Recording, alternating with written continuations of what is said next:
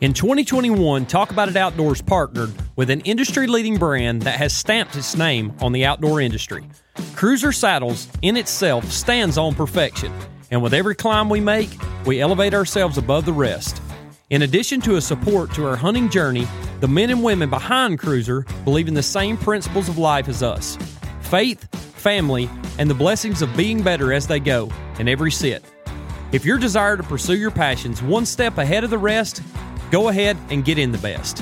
Check them out on all the socials or head over to their website at www.cruzr.com.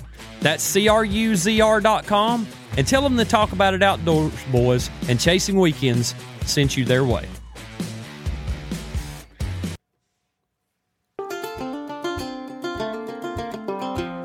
The journey of life has a unique way of being able to create tried and true friendships as we go.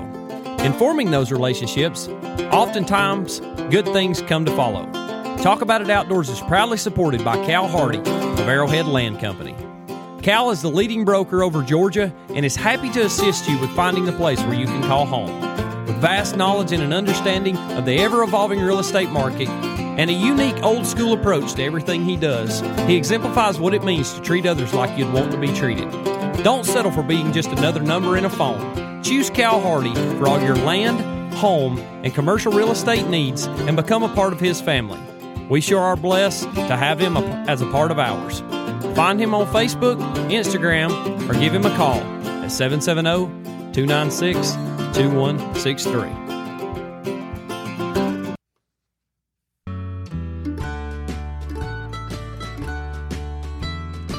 Step back to the times when a feed store was more than just that, and the people inside smiled with friendly faces and provided a place for a talk on life, as well as all your essential farm, livestock, and pet needs.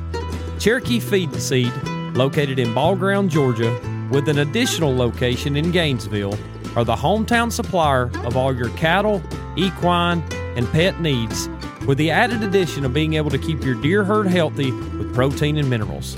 They also carry an assortment of hunting blinds and gear, and you can rest easy knowing the people that support local ball clubs and children's sports are who your hard earned money is going to.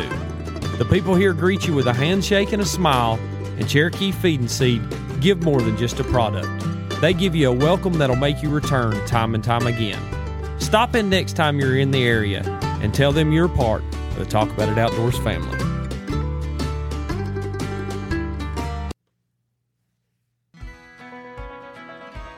A few years back, when an overbearing and overgrown backyard became an eyesore, I looked for a solution to resolve. LRS Land Services created a stunning and complete transformation turnkey at an affordable price with their mulching services. Not limited to mulching, LRS can provide turnkey grading and clearing, maintenance, right of way clearing, and even development for any and all forestry needs. With an innovative outlook on what is best for your land and a completely different approach than others, LRS can transform your overgrown eyesore into a beautiful landscape of your dreams. Give them a call at 404 889 1105 or check their work out on Facebook at LRS Land Services. Logan and his team are ready to make your land brand new again.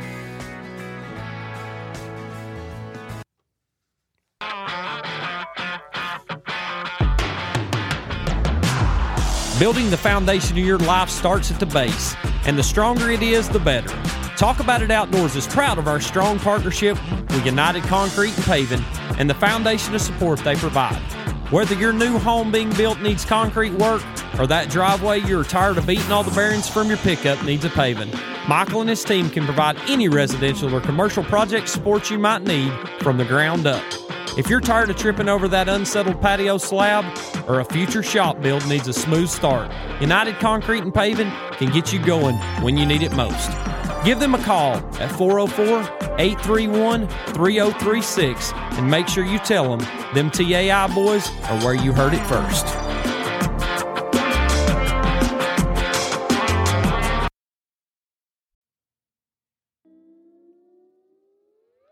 If you're in need of a processor this year, after you've made that great harvest on that giant buck you've been chasing, give North Georgia Deer Processing a call. Located at 1610 Arnold Spence Road in Ball Ground, Georgia. Tyler and his family are building something better than we could have ever dreamed to see them do, and we sure are proud to have him as a partner of ours. Give him a call at 770 883 9786 to take care of all your deer processing needs.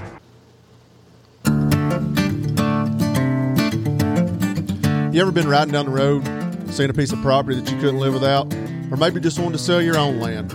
Give our boy Cal Hardy with Whitetail Properties a call, 770 296 2163, day or night, or check him out on Facebook.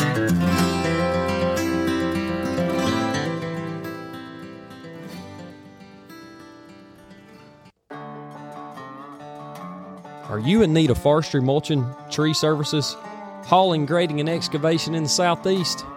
Well, give our buddy Logan Severa a call with LRS Land Services.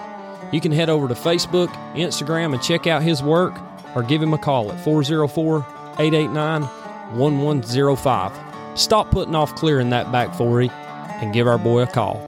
Ready, Nick? Let's do it.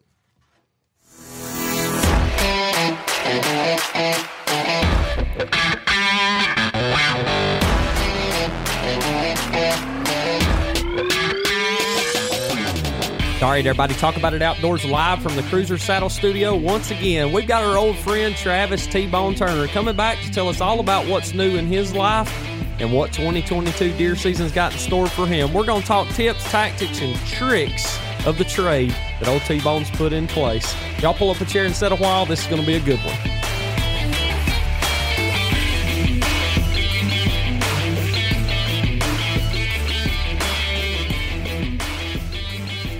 Nicholas Wilson 2022 is really in swing now after that trip up to the Midwest this past weekend. Cody and I were, uh, well, we were lucky enough to get to go up on a little early season hunt for Illinois, and well, it wasn't without fault, and it wasn't without a few uh, few failures on uh, one of our parts, and we, we might talk about that a little bit. I don't know. That's up to you, but Oh, it's we're good to definitely be gonna. We're definitely going to be bringing that up later. But yes, I am jealous you guys went without me, so Well, I'll you- forgive you. You could have went. I, what was it? You was texting me. It's sure is lucky to uh, to be going. I said, "What sure was lucky when you was in South Dakota?" Oh, I said it must be nice. Ain't that the famous quote? Yeah, must be nice. Must be nice.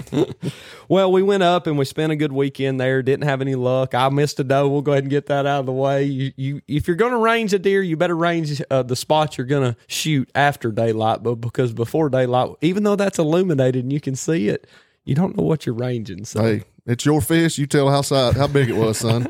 it was a big old doe, and that's a good thing about video. And there's no there's no hiding it. And I guess I could have never said anything about it or anything. But what's the fun in that? Gives me something to laugh about. Just good thing it wasn't no big papa coming walking down that trail.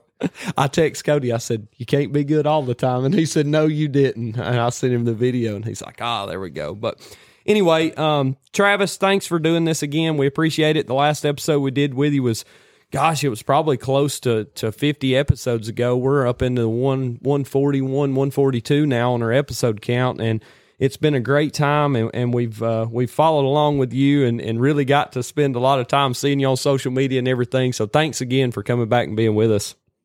Oh, absolutely. My pleasure, guys. I um, I always enjoyed keeping up with you guys. Y'all do a, fantastic job. And I commented before we got on the air, look how nice that set looks, man. That is jam up right there. I'm jealous. I'm not sitting there with you. Well, we, we, we wish you was, and, and hopefully in the future we can get you up maybe next year for the bow shoot or something. You could come up and, and spend some time with us or whatever. But we've uh, we've definitely been blessed since we've talked to you last, and uh, there's uh, there's been a lot of things changed for us, and a lot of things changed for you yourself. And um, let's go right into to the topic of discussion. 2022 deer season. Have you even been out yet?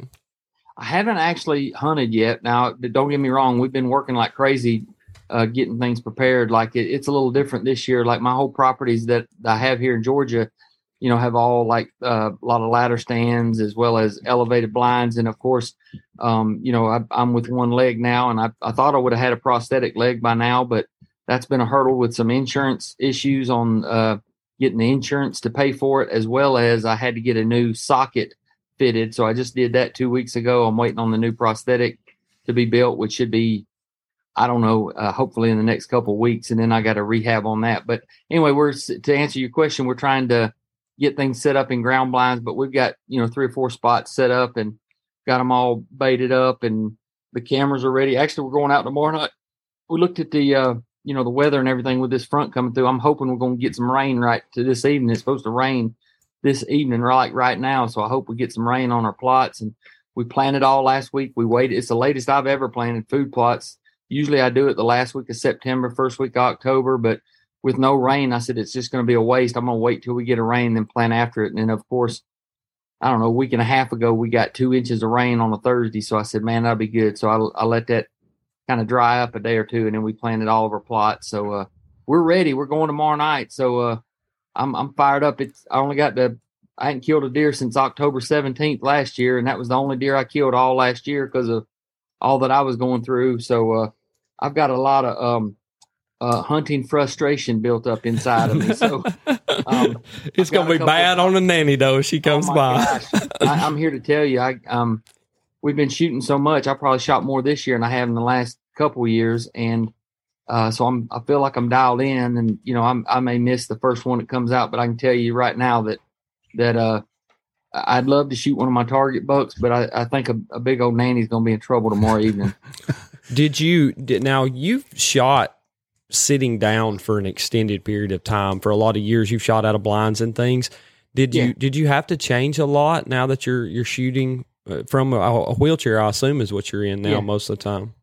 Yeah, and I can transfer. Like I can get the wheelchair close to the blind, and and I got me an off road wheelchair. Actually, it, it won't be ready tomorrow, but it's a six wheel drive. It's called an Outlander six by six. Oh, wow! You know, so many people, uh, you know, you've heard of the the track chairs, mm-hmm. and and those are fantastic. Don't get me wrong, but um, you know, I've still got quite a bit of upper body strength and stuff, so I didn't really need that per se. But uh, my regular wheelchair, there ain't no way. It don't even go in one inch of sand. So with that Outbounder, it's a six wheel drive. Actually, I, I was a fan of it before I even met the owner, and I met the owner like four or five years ago at a banquet, you know, uh, when I wasn't in need of one. And then, uh, you know, when he heard what was going through, he reached out to me and, you know, told me, I said, well, I just, you know, let me see what goes on. Hopefully get a prosthetic leg. But anyway, I bought one from him and it's this, the, the reason I went this route rather than the track chair is because the footprint of this thing is really just a little bit bigger than the regular wheelchair I got, but it's like an Argo, all six wheels spin.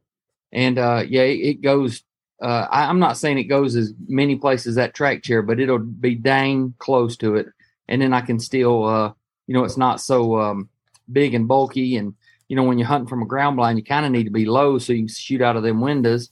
So uh, them track chairs lift you up pretty high. So I, I, I decided that outbounder was going to be it. So we're customizing a little bit, putting a little different armrests on there and a little a little rack to tote your stuff in and out of there. So we're we're T-bone T-boneizing it or bonifying it, I guess.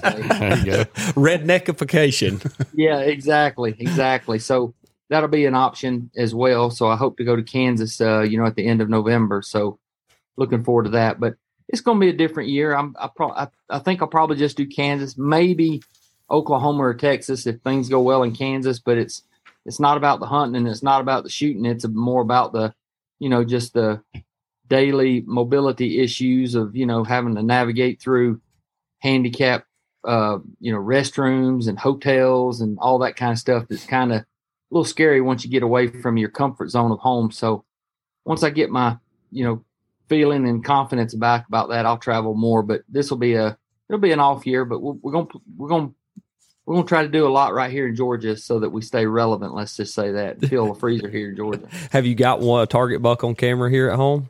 Yeah, I've got a I've got a couple actually. I got two pieces of property and I've got um, nothing that's nothing like unbelievably freaking huge, so to speak, but they're good mature bucks. And I got one six pointer that uh, I, I, call him a six pointer. He's enough to be legal. He's got some barnacles down there at the bottom so that he's legal, but I mean, honestly, I, I swear I look for every trail cam picture and look for a cane in there. He's so old, man. He need, you know, he's one of them deer that just bullies all the other deer. So uh, I, I, I'm, I've kind of got him as my number one hit lister. So I'd love to t- put my tag on him. So uh, just a big old nasty six pointer. T-Bone, when you was going through all this stuff with your leg and all that stuff, did you realize the impact that the community would get together? I shouldn't maybe shouldn't even say community. I'd say the, the country basically and get behind you and stand behind you on this because I think the first time I really heard about it we were getting close to going up. I think the NWTF, mm-hmm. and when we were up at Nashville, I believe they came on the intercom that morning before the show started and said a prayer, and they and they mentioned your name, like you know, keep you in in the prayer list, and then all it just kind of started blowing up from there. Did you realize how many people were behind you on this, praying for you? Well, well, I, I mean, uh, you know, when we announced it, like just before I got my amputation, which was the first part of February, um, not, I mean, I expected some, but nothing like nothing like what there was. Man, it's just it's super duper humbling to know that that many people feel you know that way about you and are behind you and rallying behind you and stuff. So no, it was over. It was it was really overwhelming. I mean, it was um, so appreciative, and you know the feelings mutual for everybody out there. I can't thank everybody enough. I mean, we do a lot of podcasts and we talk to a lot of people even since then, and you know I like to reiterate that so that anybody listening, if I miss anybody out, you know, by all means, I I can't show my appreciation. Uh, and and I, you know, my whole family and everything. Just I appreciate them so much. So, uh, yeah, that, that it just goes to show you that it's not the reality check you want to go through, but it sure is nice to know once you go through something like that that it feels like you've paved a pretty decent way throughout your career and your life to hopefully have touched people so that they give back to you like they have given back to me. So it makes me, you know, I think my mom would be proud. She she died of cancer, but you know, we all we go through life and it's like, man, you know what? If I can just make mom and dad proud, I I've done pretty good. So I I hopefully I've made them proud and, you know, and I, I appreciate everybody rallying behind and, and I, I think, you know, that's just it goes to show what kind of good, good folks that are involved in the hunting and country and, and uh, just the outdoor community. And I think one thing I could take away from it for myself is you, you've done all these podcasts and the, probably the one that touched me the most was the one you done with your buddy Waddell. And, you know, you never like, you never blamed anything. Like it, it wasn't, you know, you you never had your head down about it. You just kept looking forward, and you never looked behind you. And I, and that's what I took away from it. That's what I that's what a lot of people need to do in this country in this world, and so do I at times. You know, when I get mad at somebody, and things could be a lot worse for all of us.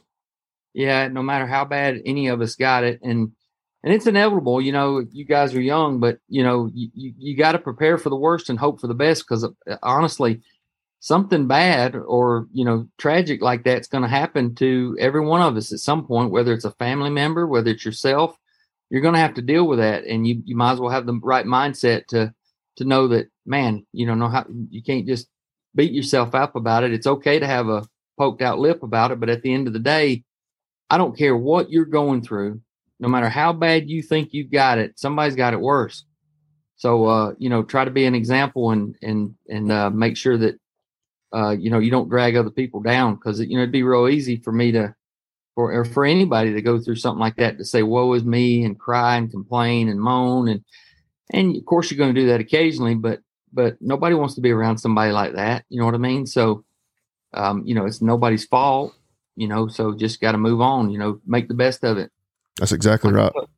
Like I said in that podcast with Waddell, you know, I'm, I mean, and I firmly believe that I've always felt that way, but even more so now like if I don't kill another cockroach, I promise you, boys, I have way outlived my dreams. I mean, when I was 20 something year old shooting arrows and, you know, all I wanted to do was kill an eight point buck or a 10 point buck in the state of Georgia, and I would have been happy. And I can, I can assure you through this whole journey, I have uh, not taken it for granted. And, and I am humbly appreciative. And like I said, if I don't kill another cockroach, I have outlived my dreams. I promise you.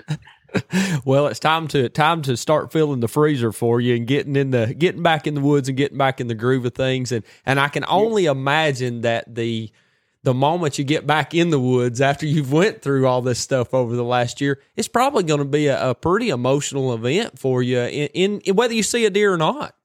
Yeah. Oh, it, it is. I mean, even just planting food plots and, you know, I can scooter poot around on the side by side or the four wheeler. I jump on it and get around and, and you take appreciation for a leaf falling. You take appreciation for the colors on the trees and being able to live through another fall. And it, uh, you know, no matter how humble or, or great and open minded you are, you go through something like this, and it makes everything. It sensitizes those those things that we could take for granted in our busy lifestyles and stuff. So, no, trust me, my sense, my my senses are at an all time high in appreciation for the little things because guys, I mean, you know, like they always say, the only thing that's you know certain in life is is death and taxes, and that's for sure. Right. And, and and that's for sure. When death is final, that's it. So, you know, when you know, you know it's coming. We don't know when it's coming, but we know that it's coming quicker at, once you get over fifty. So you better enjoy each and every day. So, so you do a, a, YouTube or excuse me an Instagram series where you offer tips and tactics and tricks and all sorts of things that that people can take and run with.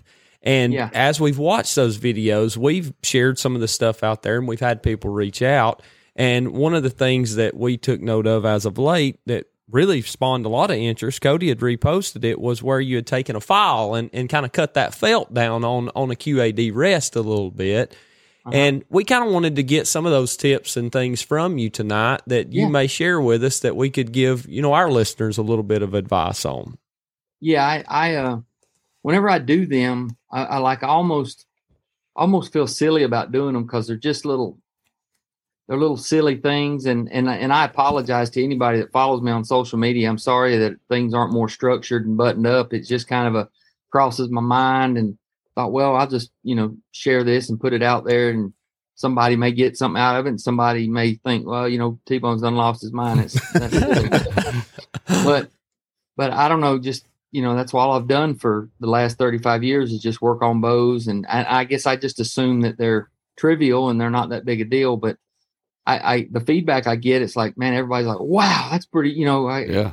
I, I- I guess I assume that a lot of people know those kind of things. So I've just been putting them out there. But um, yeah, the the you know, and it's funny that that, that kind of caught on about the the file on there just to to rough up that mat that's on your your felt there to make it quiet. But you know, all these little things. I, I like to compare archery hunting and bow hunting to, um, you know, like you're splitting hairs. You know, like absolutely you can go out there with a recurve and kill a deer with a recurve. It can be done, but you know, if you upgrade to a compound, you get a little better sight, you get a better rest, and you choose to hone in your arrows. And this could be translated over into your gun. You know, if you get a little better optics on it, you you mount it a little different. You make sure that these things are all done. Every time you do that, you're splitting hair and you're taking and you may think that you're hitting good enough at 40 yards like a softball. That's good enough, but you know, you do a few little things and work on yourself, and all of a sudden that, that gets down to a, a, a, golf ball size group or a tennis ball. And and I don't care whether you're gun hunting, muzzleloader, accuracy is always going to win, you know, because we as humans are going to flub up. But if you've got accuracy on your sides, that accuracy and forgiveness may make up for our flaws as a human. So, uh, you know, that's a slogan I always like to to say is accuracy always wins. And, you know, I, you never want to settle for good, you know, that's good enough. I mean, like, bah, I can hit a pie plate. That's good enough to kill a deer. Hopefully, you just Yeah. try to put a little more odds in your favor, is all. So, with all these tips and stuff, I mean, I used the word on that post I did last night, anal. I guess I probably a poor choice of words. I should have said picky. I should have said picky instead of anal, but but I don't know. I guess in, in in archery, I guess I have been a little on the picky side, and you know OCD, and just trying to make things better because I, you know, no matter how good you shoot, no matter how long you've been doing this, no matter how much you tune, you can always get better. I mean, there's always room for improvement. So, and, and I've always tried to do that with archery. So, um, yeah, What's- I mean, if you got What's one of those things that that you a piece of advice like uh, let's say a, a gentleman's shooting a pie plate. I'm shooting a pie plate at 40 yards. I'm thinking, man, I'm I'm doing great and I'm hitting that. What's something that a guy could do to tighten down his group, or, or a few things that you would take into account to tighten up that group at 40 yards instead of a pie Well, plate?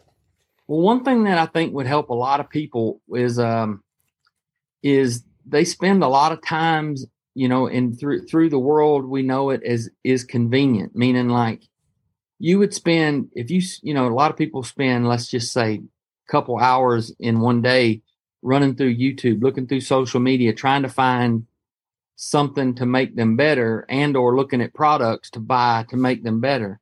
Whereas more people they would love to spend $200 to make them better rather than spending 30 minutes out there shooting and and building on good form and good muscle memory so and that that's free that's the only thing that costs you is your time so i would encourage people to you know i'm not going to say just go shoot 60 to 100 hours a day because if you're doing the wrong things 60 to 100 hours a day is gonna is gonna ingrain bad form and it's gonna make you shoot worse. It's gonna be bad habits. However, if you go out there and pour your heart and soul into some good form, some good shot execution, and build good muscle memory on 10, 15, 20 shots every day, that investment is going to have better returns for you rather than spending $300 on a new sight. Don't get me wrong, you know, I mean, good equipment does help, but at the end of the day, you can, you know, like once you've achieved a decent tune on your bow and once you've achieved you know the the rest is working properly and you got a decent release and you're you're you got good execution you could aim with a toothpick glued to the side of your bow. You don't even have to have no stabilizers. And we've proven that with shooting machines. You can take the bow and put it in a shooting machine on an arrow that is flying down there where you can just about read the whole side of it as it's going down through there and it'll hit the same dot every time in a shooting machine. But when you you present the human factor in there then it that's when it misses. So it, it's proof positive that you don't have to have all these things. However, your muscle memory and you being machine like, coupled with all these nice things to tune with and such, are certainly uh, going to make you more accurate. So you'll you'll you'll gain more accuracy and muscle memory by working on yourself. So that's one thing. Um, the other thing, uh, I mean, I to answer your question, kind of like you know, it's more than just one thing, but you know, first and foremost, it's almost like stepping stones.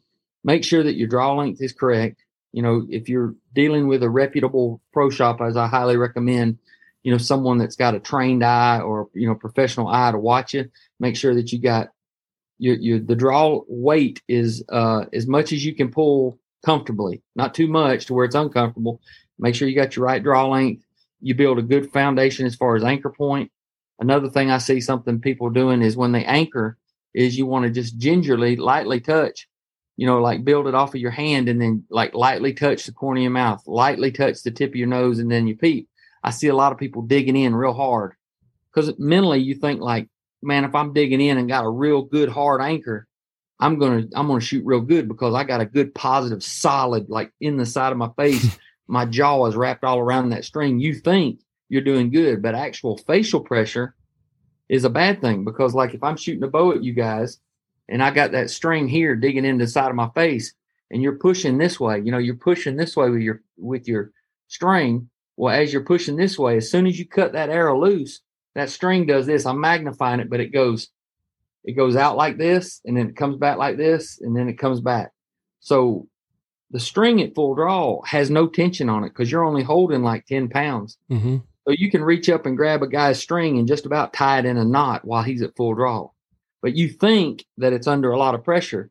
But when you come to full draw and you feel the let off, you know, occur, the string has no tension on it at all. So it's real susceptible to facial pressure and facial pressure causes bad lefts and rights. It causes to where you can't tune the tune the arrow. The arrow is not getting the same tension each time, so you won't hit the same spot. So that's facial good... pressure, draw length, and draw weight. Those are some key things, and you know, t- to try to make you more machine like, that's really key.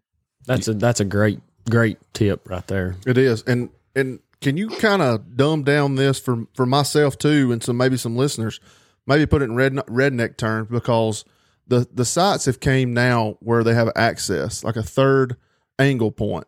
Can you mm-hmm. put that in like redneck terms for for myself and other people? Yeah. So um, so you know, sights have levels on the bow, but if if if you've got one of the higher end sights that offer the third axis capabilities, not all sights have the third axis capabilities. So if you've got a sight, um, you know, any sight can be checked for third axis to see if it is giving you the correct reading. And what the level does is the level on a sight ensures that you're holding this the bow the same way, so you do the same thing every time you know, you can shoot it like this, you know, gangster style if you want to, but if you don't, but if you don't do the same thing every time, you're not going to get the same results. So the levels there to make you more precision like. But in these sights that have the capabilities of first axis, second axis, third axis, when you have the capabilities of that, if that's not set, that's almost like a a bubble in a, a carpenter's level being off. You know, it's just going to tell you the wrong reading, so it's going to force you to hold the bow not in the right position. So it's really, really, really important to make sure that you get that that sight, the the high end sight that offers that level. good pro shops have a, a, machine, which I've got one in my basement that is capable of you put it on the machine and then you can level it first axis, second axis, third axis. And I'll tell you a little bit about that in a minute. Or you can bolt it to your bow and then you take your your limb pocket on the top and bottom, check a door frame.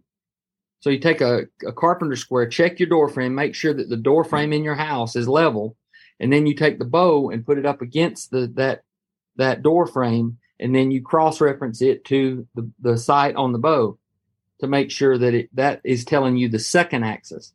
First axis uh, is is first axis is how it tracks. If it's a moving sight, you want to make sure that it tracks up and down. So if it's at 20, when if it's at, if this is your 20 yard pin, when you move it down to 80 yard pins, you want to make sure that 20 and 80 is on the same plane because if it's not, it'll 20 will be on and then 80 will be nine inches or 10 inches left or right. Wow, that could so be a big sec- problem there for a lot of people. You talk, I like I'm at 40 yards, I'm shooting I way think left. that's what's wrong with mine because I kept telling you the other day I have my bow sighted in and it would move left or right.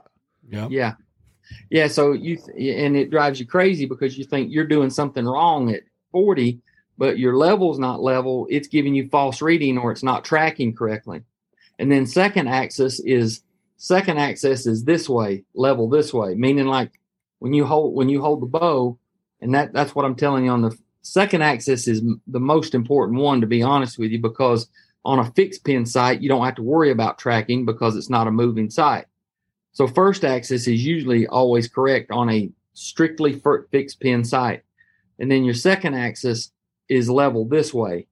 So you got to make sure it's level this way. So that door frame will tell you if the second axis is off. And then that's that's fine if you're shooting on a football field.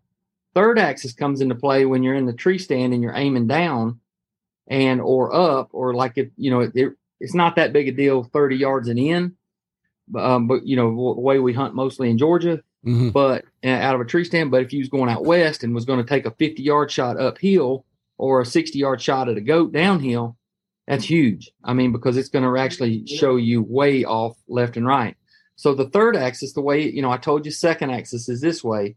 Third axis is to you and away from you. It measures this way because all levels are 360 degrees correct.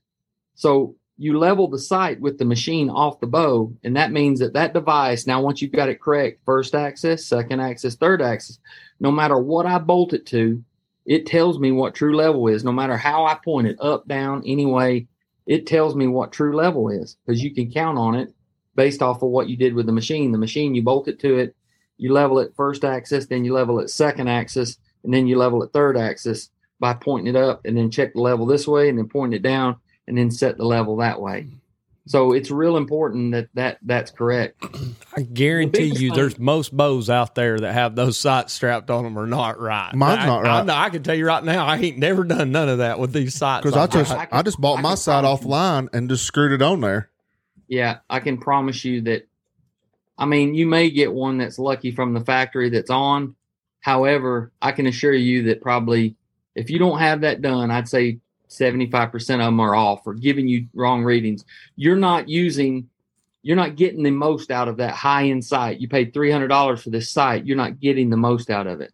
Wow. Now, you know, if you, if you buy it, like I'm, I'm guilty of this. I, the sight on my bow is forty nine ninety nine. Man, I am, I am, my, I, I'm, I'm not that, not that I don't appreciate the high end sights. I really do, but I mean, I guess I grew up with the simplicity meaning I have no micro drive left or right, no micro drive up and down, because some of those sights, whenever you put that threaded rod in there to micro adjust it up and down, they vibrate and make noise. And I can't, I, to me, a quiet bow, I mean, that is my, you know, tuning it and accuracy is one thing, but the next thing is quiet. I want it to be whisper quiet. I don't want to alert the deer. I want, I want it to be like stealthy as all get. It. I want my bow to sound like it's shooting 150 foot a second, even though it's zipping 280.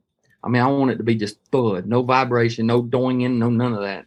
So the simplicity of a sight, meaning like once I get it, it's got it's got a dovetail left and right and a dovetail gain adjustment up and down. Once I get the gap set, I mean, I, you really don't touch it again unless you change the speed of your bow. So, uh, I, I mean, I, I just like that simplicity. So, and I know that it is, I don't have to worry about, you know, 80 different screws on a sight coming loose and something going crazy.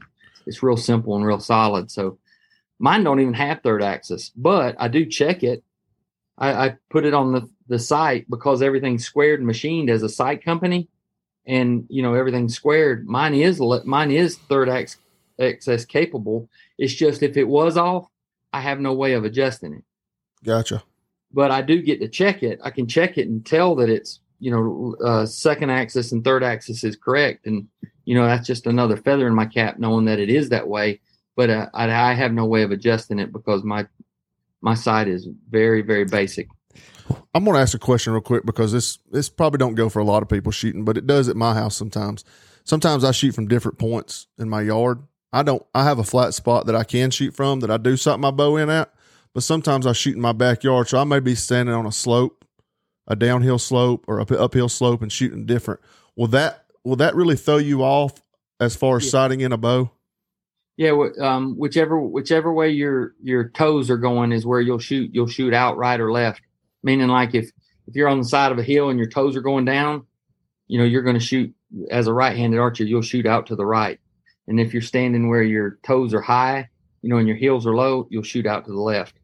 Another hmm. way to do that, it, you know, way a lot of people correct that is like, don't hold me to this, guys, but like for every 10 mile an hour of wind, you're supposed to go into your bubble a half a bubble. Meaning, like if you got a crosswind of 10 mile an hour, and you're shooting into the wind, you know, rather than saying, okay, I'm going to hold eight inches to the right, you take your top limb and tilt it into the wind to where you're a half a bubble. So if you got two marks, let the bubble bubble split one of the marks, put the top limb into the wind, and and it'll correct for the 10 mile an hour of wind or help you out a lot. Let's put it that way. Because you know, you know how it is in the Midwest. You guys hunt up there you can have some very breezy days. yeah. like there's there's absolutely no way I'm going to be able to shoot a deer beyond 30 yards. But at least this way you can still concentrate on where you want to hit. And and uh, you know, going back to your your question, Alex, about or your point about one thing I would tell people is so many people, I'm sure when they aim, you know, you can't you can't look at two things at one time. You can't you can't focus on but one thing and concentrate on one thing. And at, at the time of the shot, you know, there's a lot of things that you've set up, you know, to squeeze the trigger and, you know, relax your hands, all these things that build up for a good archery shot at a shot at the time of the shot. The one thing that you should be worried about is aiming is like burning a hole where you want to hit. Now, so many people aim incorrectly. In my opinion, just like shotgun shooting and archery shooting is a lot of the same. You stare where you want to hit. You burn a hole in the target. You pick a hair on that deer and you burn a hole in it and say that's where the air is going to hit. Now, what that means is is is your your pin like if you're aiming at my face, that pin's going to be doing this. It's going to be moving. There's nobody that holds the bow still. Nobody. I don't care how strong you are or anything. But so many people aim by aiming at the pin. They focus on the pin, and and it, that pin will start moving even more. And if you chase that pin, that builds up tension in your muscles, and then at the sh- time of the shot, you're going to have herky jerks. Yeah. So the best thing to do is to relax, get the pin where it needs to be, close, like you're aiming at my nose. You get it at my nose, and you just you just relax, and then stare at my nose, and that pin's what we're. Gonna, this is called humming. So when the pin's just humming back and forth, just keep staring at my nose, and then just let the shot happen. That way, there will be no major flubs out this, you know, doing like this. It'll just be you're gonna hum, and say that's where it's to hit. It's to bust him right in the nose. It's to bust him right in the nose, and then the shot just happens. Just let it float, and then you'll never have no major misses. There'll be some tiny misses, but but it won't be no major miss. And stare at the spot, and it makes you makes everything hone in right there rather than following the pin. Because if you follow the pin, you're to be like, oh God, I'm on his ear. Got to bring it back. Oh God, I'm on his ear. Got to bring it back. You start chasing that pin, and then the shot just deteriorates, and it, you go to you go to Nut City there. So the best thing to do is just focus focus on the dot and you know get the pin there first, and then okay, now we're down to we're we're going to shoot within seven seconds, and then you just stare at that dot and then just let the shot happen.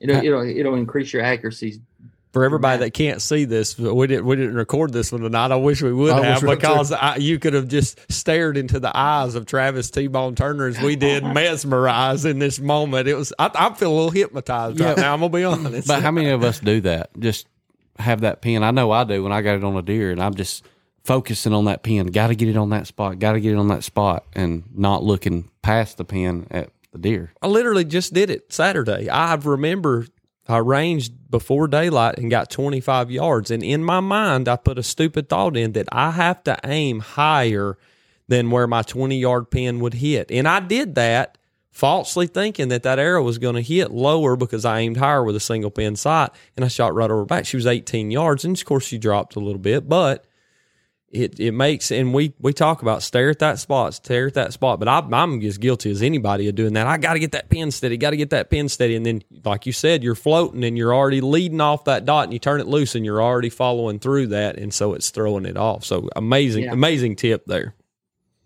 Yep, you just want to make sure you're staring at the dot and relax because archery is known as a as a macho sport. You know, everybody isolates their shoulders and they push and pull and they got their shoulders all tense. Whereas I, ideally, once you get the bow back, you need to really relax. You should just use enough muscles and just enough tension to hold the bow back and to hold it up.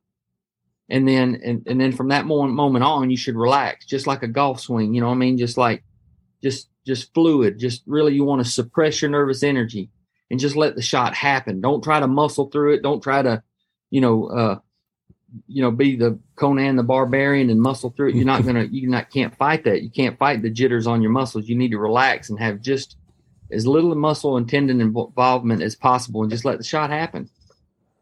Yeah, that's awesome. No, I was just I was just thinking about that, and he was talking about tips and uh, talking about the string, and I was thinking I've literally watched guys. I saw guys with the bow shoot, you know, that have it up there, and you could see the string making a hard indention in their face, where they're just Yeah. laying into it, you know, and and you know then it makes you think, dang, am I doing that to some extent, you know, and really, Yeah. you know, it's minor little things like that that you don't really think of. you know all, all these things together you know the splitting hairs it, it really pays off on your accuracy and you know your consistency meaning i can't say that there's not examples of people that really dig into the side of their face as long as you do the same thing you could stand upside down and anchor off the, your earlobe if you want to as long as you can do the same things over and over but i can assure you over time you know a lot of us have you know that that that are into archery have experimented and it's been documented and coaches have you know you you introduce facial pressure and your odds of being consistent really go down a lot it's really really hard T-Bone, since you started doing those tips and tactics on Instagram, what is the most common question that people ask you for a tip? Is there one that stands out that you people comment on there about that they want to see you do? um i um most of them are like um wanting to try to find a, a good pro shop you know they they want to know a recommended pro shop and uh you know i, I guess Man, that's a hard question because I get I get asked so many different things. It's hard to just pick one that's something. But draw length is a lot. Draw weight is a lot. Another good tip is uh like if to check your draw weight. You know, one like h- how much is too much. And uh, this is what I always tell people is to sit in a chair where your tops of your thighs are parallel with the ground, and then you take the bow and you lift your feet off the ground. Just just take the pressure off of touching the ground and then try to draw you know draw the bow and if you comfortably draw it that's a good good way but you know if you're sitting down and you got to spread your legs or if you're standing up and you're having to you know aim at a squirrel up in the air and you're walking that thing around odds are you're pulling too much weight you know. I'm a i'm a huge advocate for people to pull as much weight as they possibly can because there's no way to gain energy and torque and penetration than by poundage uh, you know pulling more poundage. Well draw length of course but a lot of it you can't you we can't um you we can't change our draw length because we're built the way we're built. We're the size we are arms are the length we are and that's all there is to it but weight you can fluctuate but but i'm a fan of pulling as much weight as you can comfortably keyword comfortably pull because um uh, you know it's, it's just going to be make the bow more efficient make your arrow and everything uh, more efficient as well so I um, would venture to say most people cannot do what you just said with the draw length that they pull. I, I would say more Yeah. than likely most people that we we know. I, I there's guys. Oh, I can pull eighty pounds back. Well, I bet you can't do it with your feet off the ground. I, I I can assure you, like 15 years ago, that was true. Now, a lot of people, I, I see a trend where people are you know, uh, coming down off the ego trip of I pull 80 pounds. But when I got into this 30 something years ago, oh my gosh, I mean, everybody pulled over 100 pounds, and I'm not exaggerating a bit. yeah, I mean, like th- their shoulders blowed out all across this country of 45 to 55 year old men. Like, what's wrong with your shoulder? Pulling that 115 pounds back in 1989. yeah, paying for it now. Uh, do you sh- do you shoot or do you recommend or is it preference one eye open or both eyes open? Of course, one eye's got to be open, but Yeah, but yeah, if you shoot from both eyes closed, you're in trouble. yeah. yeah. Let Jesus take the wheel. Better with both eyes closed. um, no, both uh, both eyes open. However, there are exceptions for that, depending on which eye is dominant. Meaning, like, like um, if you're young, you know, I'd say young, meaning under thirty, and you're just getting into archery, and let's just say you're right-handed, your motor skills are are right-handed, but you're left eye dominant. I would encourage you taking the extra time and cater to your dominant eye. Cater to your dominant eye with your motor skills, meaning like even though you're right-handed, your left eye's dominant. If you plan on being into archery and or team sports and stuff like that, like baseball or anything that is hand-eye coordination, you'll do better to learn the motor skills to to go towards your dominant eye. Now, if you're 55 years old or 50 years old and you're you're right-handed, your motor skills are that way, then I just suggest closing one eye. Or what I suggest is like having a hat and taking a, a business card, and then you tape something to your hat like this, to where you leave your both your eyes open. But at the time of aiming, this blocks the left eye from doing the aiming. It forces the right eye to do it. Because if you close your eye when you're shooting, you're you're distorting your face from your anchor point, and it's hard to maintain that every time. But the biggest thing is you're starving your brain of about 35% light transmission. So your target is going to go dimmer, as well as um, you're going to lose your depth of depth of field. So like um, you'll see a lot of target archers have a little thing they you can buy it at archery shops and stuff, but it just flips up like this, and then when they go to shoot, they flip it down like this. So when they're aiming, this eye takes over and it takes this eye out of the equation. But then they don't they can relax their face and then they still get the light transmission from all the sides.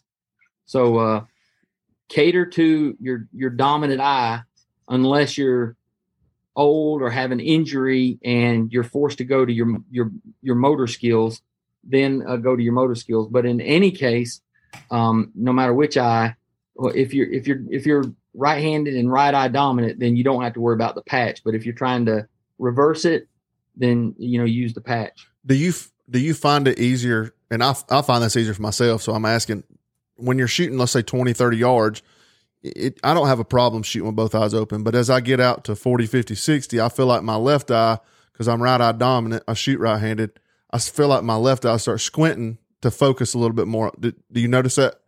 Yeah that's okay. Okay. that's okay. It's yeah it's just you're you know you're closing i have to do that as well but as a whole you're leaving them open like 90% of the time or you'll squint just to just to double check where you're at but at the you know then you'll okay okay i'm i'm on then you can you can relax your eye and let it be open a little bit. Gotcha. now we all have to do that. And, Yeah.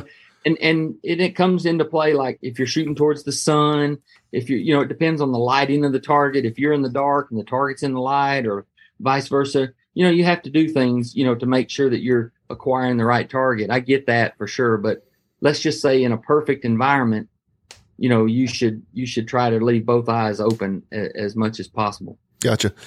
Well, I know, I know, I done this, and I know one of you done it, and I know a guy at my work done it, and I'm gonna tell you a funny story about him. But T Bone put this video on there about putting this log out there and putting bait out. on I his did shit. it. I done it, and I take Well, then- it back and then put that well, then- tactic to work. this guy at work, he's seen the video, and he said, "I done it at my property," and I, s- he said, "Look at my video. Look at my log."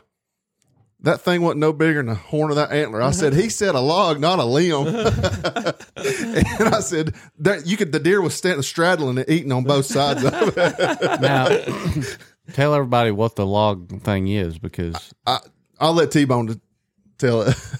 Well, I, I learned this a long time ago in Texas, um, and and um, it wasn't it wasn't because um, we did it we did it this way because years ago when we're filming in Texas. So before I mean, I've always embraced it. However, Outdoor Channel told us as producers, they said, we don't want you shooting deer over bait.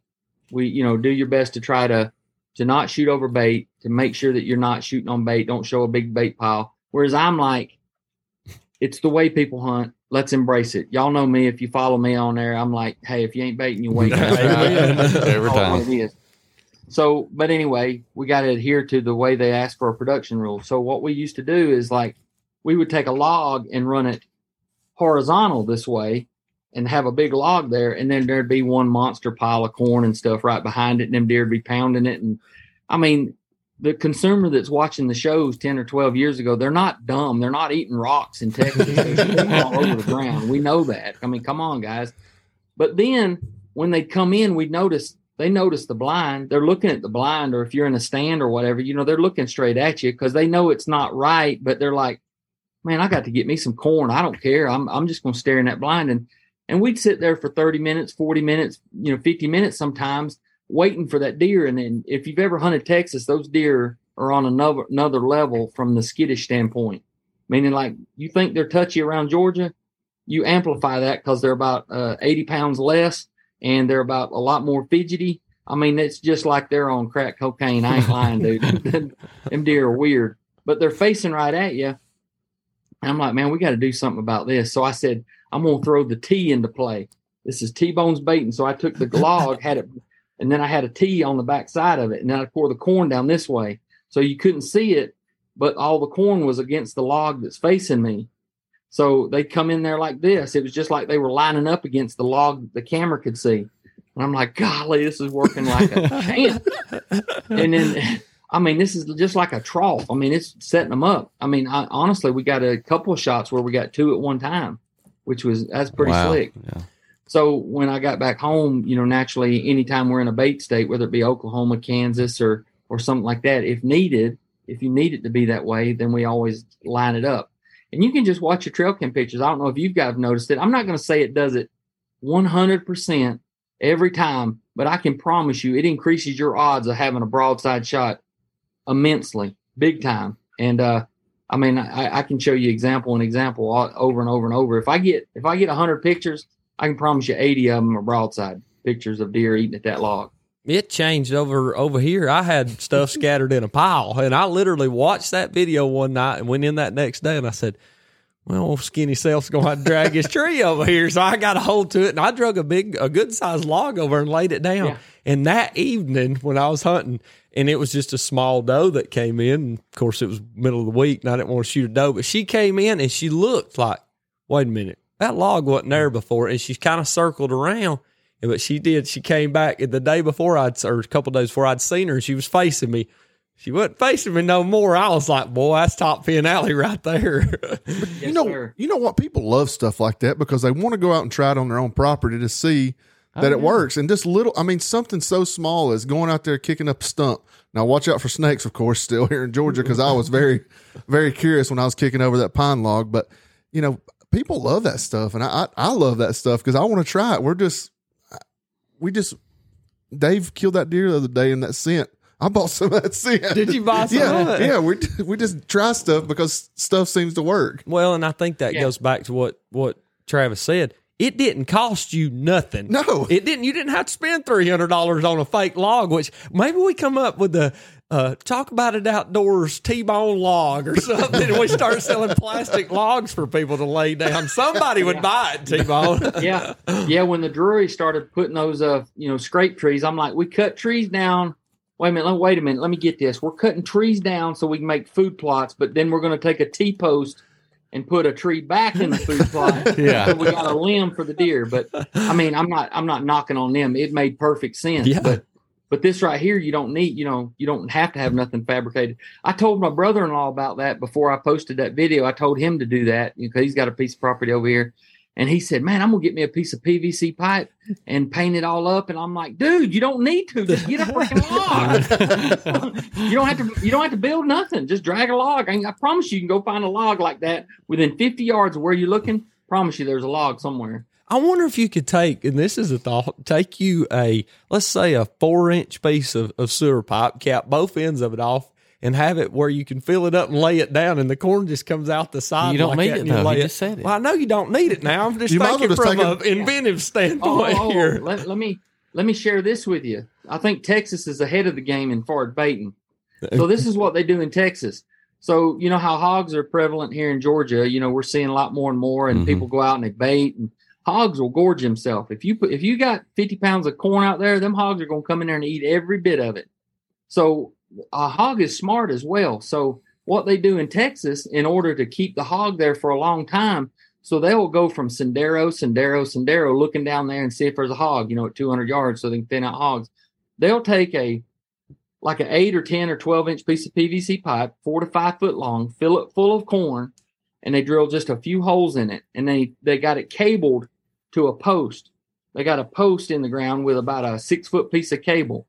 And them hogs learn to root that piece of PVC pipe, and then just like two kernels will drop out, and they'll eat them two kernels, and then they'll nudge it around.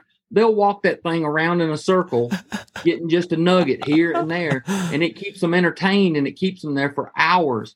And they can go from from place to place to place, or they'll put a camera on there. They'll alert them that a hog's on there. They'll drive up there, knowing that the hog's still going to be there, because he's sitting there rooting around. He's not like he's gorging himself and eating 50 pounds in 10 minutes. It's taking him forever. I mean, he'll spend hours there walking that thing around, getting him a little a little nugget there here and there, and then they, they bust him.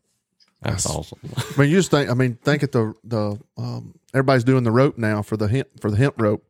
I bet rope sales are through the roof right now. Oh, I guarantee you, who oh, who dagger. I think those guys. That's the name of it. I watched his uh, TikTok the other day, and he said he had like I don't know. 750 orders come in in one day, which is awesome as Yeah. a, as a you know an entrepreneur. I'm glad that he did it, but They can't even tie ships up down at the coast now because they can't get no rope. all these deer hunters buying all the rope to tie stuff up with.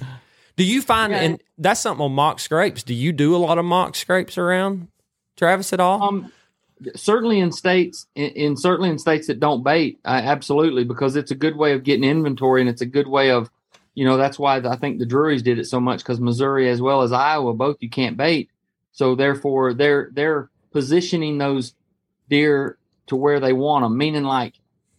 I, I, I mean, I'm not comparing myself to no Mark Drury by no means. I mean, that, that, that guy, as far as land management and deer and stuff like that, he's the master. But I think we're on the same wavelength. Me and my buddy Brian, who we uh he helps with the pr- property management stuff. I think over the years, like like I feel bad kind of that I haven't been out hunting since season started. But in another way, we got to talking. It's like we're doing something for hunting every month out of the year, and then we, we've we've taken this philosophy the rather than doing like I did, you know, because things have changed 15, 20 years ago, you know, we just go look for some deer crap under an acorn stand, uh, acorn tree, and we jack up the tree and hope and wait. And like, we didn't know if it was an eight pointer making that scrape, or we didn't know if it was a, a 10 pointer, a spike. We didn't know what was rubbing them trees, but we knew there was good sign here. And with potluck, what comes in, we're going to shoot. It, it's not like, I mean, as we've progressed, it's more like, especially with trail cameras, we are, we, we take the same, we're training those deer to die. Meaning like, yeah. between the log, between the baiting, between the, you know, I, I, don't know if y'all seen last year, I built those little screens. I built a, a four inch, four inch uh, square of two by fours. And then I took hardware cloth and put it on the top, small enough hardware cloth to where when we pour corn on the top of it, water goes through. Cause you know how we get a rain here, Mhm. your corn rottens and it just stinks and deer don't hit it as much. Whereas corn being expensive, we want to maximize the length of how long your corn lasts uh, when you do pour it out. So I built this this not like a trough, but just like a place you could throw down. I was wondering how the deer would adapt to it. So I built this little tray, and it's only four inches off the ground. It's got hardware cloth on the top. You pour corn on top of it. If it gets rained on, the water goes through it. Plus, I you know I buy my corn from a co-op over in Roanoke, Alabama, and I have it covered in soybean oil. So one, it cuts down all the dust. It works better in the feeders as well as it coats it so it displaces water. When water rains on it, it's oily and soybean, so it's more palatable to the deer, but yet it the water don't stick to it. So water gets off of corn lasts forever, keeps the weevils down. There's just so many good things that go along with doing that. And it was a game changer, man, because I like I wouldn't have to I mean, naturally pouring on the ground is good, but it would make the corn last a lot longer. But like all those things that we do you know, uh, positioning of it, uh, uh, thinking of the wind, you know, what it's going to be like wind wise. So you're setting your your prevailing wind, you're, you know, all these things that we do food plot wise. You're putting a mock scrape, you're putting a, you know, a hanging limb in a certain place to position the deer, and then the, you know, the log thing. All these things are we're training these deer to die. So rather than high pressure of going in time and time and hunting 20 times in a spot waiting for the deer, and then I've noticed that when you do have high pressure, you force them deer. We all know the southeast is the king of nocturnal Dracula deer. They're all Mhm. at night. We got all these great pictures of great bucks, but who can shoot them at midnight? I mean, they're all in the middle of the night. Outlaws. So we've got to do stuff. The best thing I know to do to get those deer short of the rut, to get them to come out, is the low pressure. Absolutely, as little pressure as possible. And then you go in there and you kill him. You try to kill him in one or two sets. Make sure everything is right, and then go in there. Don't just go in there like, man, I want to go hunting. Have some spots to just go hunt because we all get something out of hunting. You know, what I mean, it's not just killing. However, if you've got a certain target buck, or it's like today's the day I want to kill that big nanny to fill the freezer. I am going in to kill today, boys. Then my, you know that one spot you've worked on to make it to be the best it can be with low pressure. Whereas I, I've got a lot of spots I go knowing that I'm probably not going to kill. However, I'm prepared to kill, but I'm going to enjoy the evening. The leaves falling, the wind, the you know I may see some deer, I may not get a shot. You can still enjoy the outdoors and hunt, but for those times that you want to go in, you got to refrain from just going in just like I'm going in. I don't care. I'm going in because you'll do more harm than good. You know, I had to learn that a long time ago about like hunting in the Midwest. Sometimes you just don't hunt in the mornings because you, I mean, it's hard not to because you're like, man, I want to go hunt. I mean, I, the more time I'm in the stand, but honestly, you, you, you know, if you can't get in there undetected, you'll screw up way more than you'll help. And those, those deer won't be there ready for you in the evenings, especially in a coming to feed type situation. I think that's a big thing that we're learning the more and more we go to the Midwest and spend time with people that hunt the Midwest in relation to people that hunt the Southeast. Us in Georgia, as you said, and we're faced with the daunting task. Don't get me wrong, I'm a rifle hunter too, but we've got all these months and months of rifle season and, and it gets more pressure on deer whereas the Midwest doesn't have that. So we're we're putting ourselves in a position where we're to be successful. But the more time I spend in the Midwest, Cody and I are learning more and more from a gentleman that's been gracious enough to kind of mentor us on the way that he hunts. He literally has properties of 10 to 15 acres with four stands on it. He can set that property up for any wind that's there and he will not hunt the wrong wind because he he has no qualms about it. He will say, "I'm not going in there because it's just going to blow it out."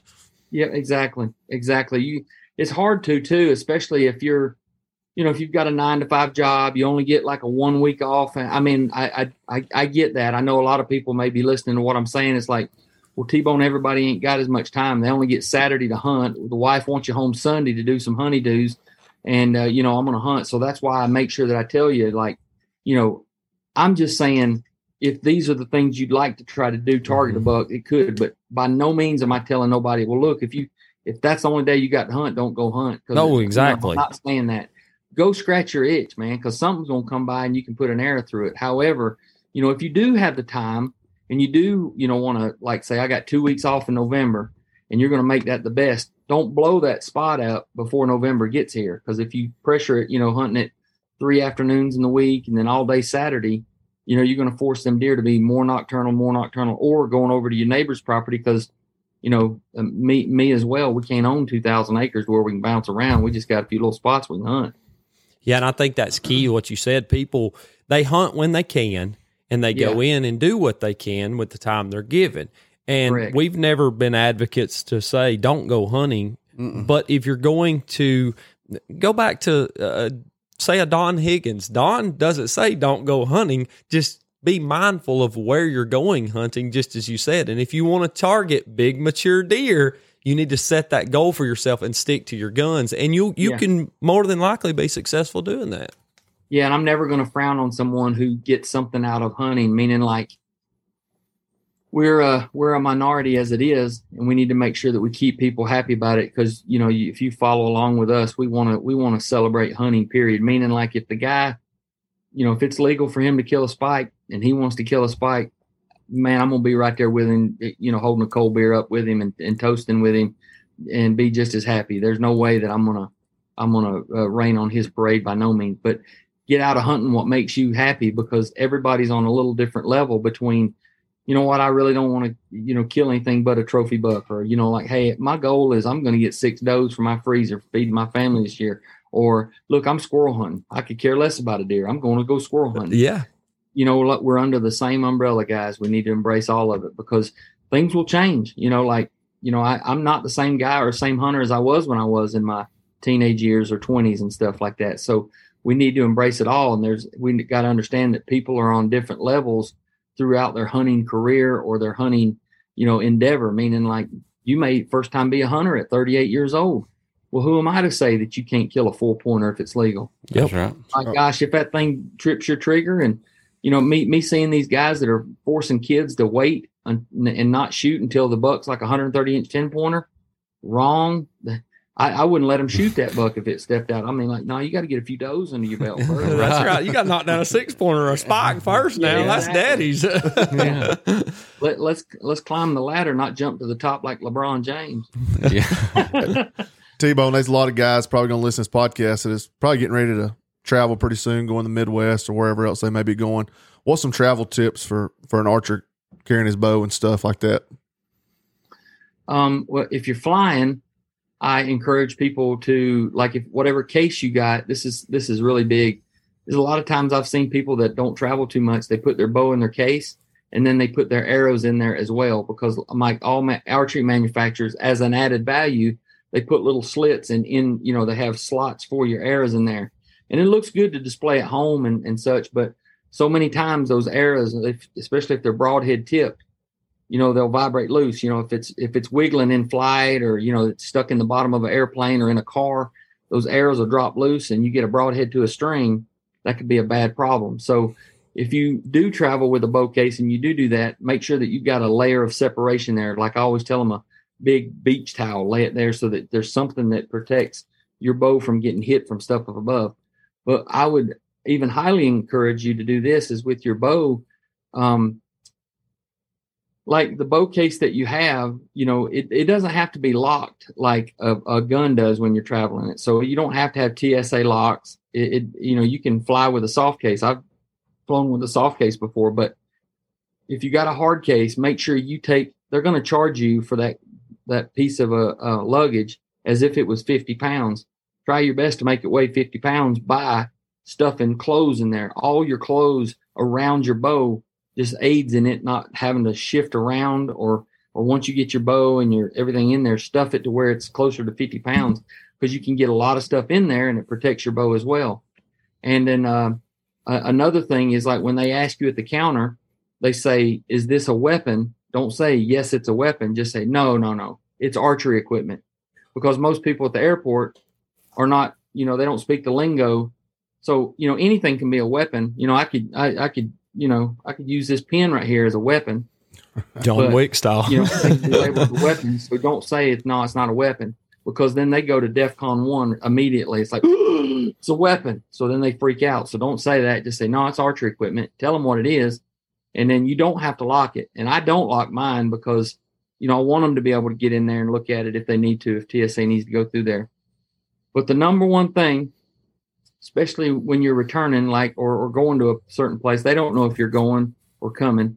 But to keep them from searching is whenever you- whether it be your regular luggage or whether it be your bow case is to make make sure you take a pair of underwear and you put a brown stripe right in the back make sure it's right on top where that brown that skid mark shining at them so as soon as they crack that lid they're going to see that skid mark and say this guy's good They open it up, see a big skid mark Oh God! Todd, Todd, Todd Mobley or Glenn Higdon had to have told you that, that about doing No, that. no. yeah but uh Oh No, goodness! Yeah, that that's if you're flying, but if you're driving, the same you know same thing. Just make sure it's packed because a you know a 13 hour trip in the back of a truck in a bow case. You know if there's two or three of you in the cab of the truck, there's no room to put stuff in there. That stuff's vibrating and loose, and you know when you get to where you're going, I encourage you to take an Allen wrench and just check all your bolts, you know, because the side will vibrate loose or, you know, just check and make sure everything's snug because, you know, naturally you're going to shoot the bow and uh, make sure it's on. That, that's a, that's a given, but just double check all your stuff to make sure it's good and tight because it 13 hours in a truck is going to do some serious vibrating. I love, it. That's I'm good. good, man. Good tips. Stopped it in, in the best places to for bathrooms is uh, Buc-ee's and Loves for sure. So Yeah, Buc-ee's for sure. Yeah, Buc-ee's, since they built that one in Calhoun up here going north, it's the same. You'd stop at the same place we would. Those brisket sandwiches in the bathrooms are amazing. yeah, exactly. And it's it's it's a shame because about 30 minutes after that brisket, you need that bathroom. Yeah, they need another one. Yeah, they need another one right up the road. That's right. Oh well, Travis, uh, we've you know we've come up on an hour here, and we we try to keep it around that time frame um, Okay. For uh, for what we're doing tonight. Um, we did did want to make mention on this episode the KT team um, and what they've got going on. Their deer season's already underway. Chris King, one of our you know faithful listeners, lives here right here close to home. He was able to go down and take a buck with them this past weekend. So congratulations to him, and um, you know definitely definitely congratulations to all the hunters down there with them for this past weekend. Um, have you got anything else? I'm good, man. I'm ready to um, get this episode out because it was it was very helpful. Yeah. Oh, yeah. I, I didn't I didn't one. see it going where it went with the all the tips and tactics. No, I'm I'm yeah, I'm good too. We could sit here and talk for hours of, of tips and everything. I mean, just the the simplest one, the felt thing. I did that with the file because I shoot FMJs and they're notorious for skirt, you mm-hmm. know, mm-hmm. drawing. And I did it, and it's just butter now. And I was like, who would have ever, you know, I would have been like, oh, I'm afraid I'll mess something up, you know, and Yeah. it works. One So, You know, just to you know, like we all have felt on our rest mostly now, but back in the day before felt, I mean, this is 20 years ago. We used to use heat shrink. I mean, you maybe can re, you know rest whether it was a TM hunter or a star hunter. Uh, dropaways weren't really a thing back then, but we always put uh, heat shrink on there. You'd melt it on there, and you know, heat shrink's kind of got a rubbery yeah, plastic thing to it. Had a guy that um that used to come in there from he was I mean a die hard hunter boy. He shot every day. Kirby Fiddler. He killed. I, I he was a he's a good friend. Shot tournaments and he was a good customer of mine too. He shot fingers. Shot with gloves on all the time. I mean he wore his gloves all the time to shoot with, whether it be 110 outside or whatever. he killed 132 inch six pointer down here in Troup County. That's one thing I remember about him. I mean that that's that's a Wow. legit six pointer there. Yes, But- that's a man. but but to add to the point of quietness, he used to he used to do this. Like he used to take to quiet his rest. He would take you know how after a long hard day or whatever, we get to sweating and you get a little greasy on your nose right there. He'd do like yes, I, he'd be shooting there at the store and he'd go like this. He'd dig in there and get a lot of grease, or he'd dig in his ear and get some ear wax, and he'd put it on his rest, boy. And I thought that was man, that's a, that's as Daniel Boone as I've ever seen. Yes, yes. licking the side. uh, yeah. Yeah, boy, he taking he had just like that and you goo it up. And I'm like, man, I am not touching your rest. I'm done working on your bow. yeah, exactly. T Bone for everybody watching your uh, nightly series or once a week series. What's the what's the score over there right now for the bow shooting?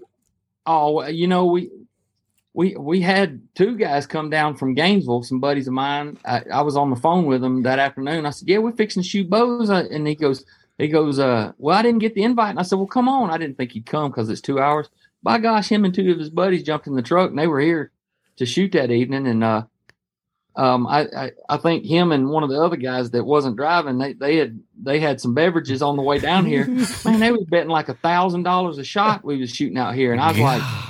I mean, there's, I mean, I, I done, I done made a couple car payments out here, man. I was happy about that, but uh, I wasn't going to take it or nothing like that. But by gosh, if he didn't write me a check at the end of the evening, I mean, I made him take it home, but Right. we, yeah, things got kind of serious. We, the last two episodes, just so you know, we've been going to Dollar General and getting little pumpkins and little goblins, you know, like Halloween editions. And we'd shoot, we'd shoot the 3D targets up till it was dark, dark. And then after that, I got this lighted four by four target, and we let those things dangle on strings, and then we'd fill them full of water. And man, for some reason, because it's hard plastic, they would sound like an explosion when you hit them. but we'd be shooting them at them at 30 and 40 yards, and you know, a lot of it's pure luck once you hit one of them. But nonetheless, man, we was all excited. We was giddy like a schoolgirl out here, just having fun. So, no, I mean, you know, everybody's had some good luck and stuff down here. So, That's awesome. yeah, we uh, if a, if the local archery shop should be should be pretty happy. You know, I don't own an archery shop. I work on stuff, but the local archery shop should be happy because we're taking some shots that we're, some of the guys are losing a lot of arrows, so they're having to restop. Thank God for lighted knobs. Oh yes, yes. T Bone, I appreciate you coming on, taking the time out again this afternoon to be back on the show with us, and and I'm glad you're in good spirits and everything's going good for you, and I hope your deer season even gets better. And good Man, luck I tomorrow night, man. Yeah, you guys too, man. I'll I'll, I'll keep all y'all posted on everything, but uh, y'all have me back anytime. I enjoy it, man. There ain't nothing like sitting around fire with a bunch of rednecks kicking kicking up hunting stories and stuff. Be glad to anytime. Well, like Nick said, we're uh, we're appreciative of it as always, Travis. It's always fun to get you on, and, and Nick down at the final spit of the night. You know, the amazing man behind who is the persona of T Bone shines through in ways we cannot even begin to express our admiration for. He's often said when faced with struggles, remember someone in the world is likely worse off than you are. A quote comes to mind to mind, to mind tonight to leave this show on. Someone somewhere is lying in a bed praying to the good Lord they could live the life that you're blessed to live. And as we remember that, we want to remember to remind you to smile as you go, but don't forget to mount the memories.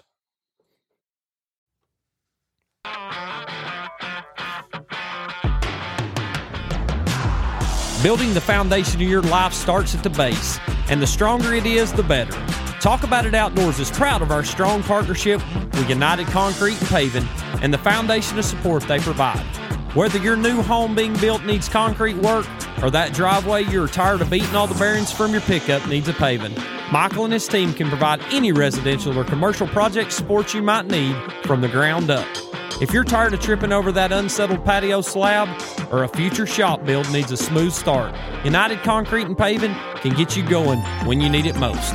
Give them a call at 404 831 3036 and make sure you tell them them TAI boys are where you heard it first.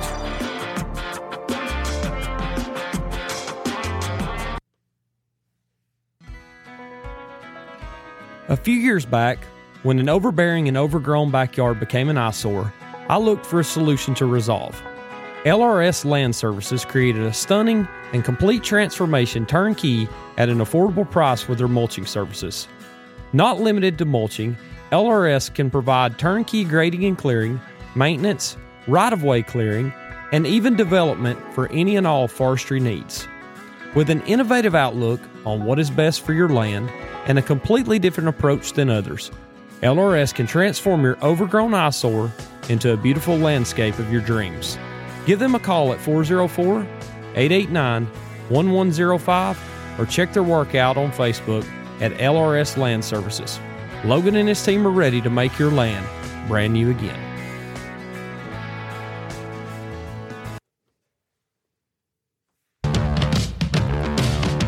Are you in need of a decluttering? Barn or garage slap full of stuff you just don't need? Or is your construction site needing a dumpster? Give our buddy Tony at Georgia Junk and Dumpster Rental a call. With services ranging from junk removal to roll offs, Georgia Junk is here to help with any and all removal needs. If it's time to get that parking spot back or the boat needs a place inside, Tony and his team can surely assist. Servicing Cherokee, Cobb, Bartow, and surrounding counties, give them a call at 404 406 3501 or check them out on Facebook at Georgia Junk. Clean up the yard in short order with Georgia Junk.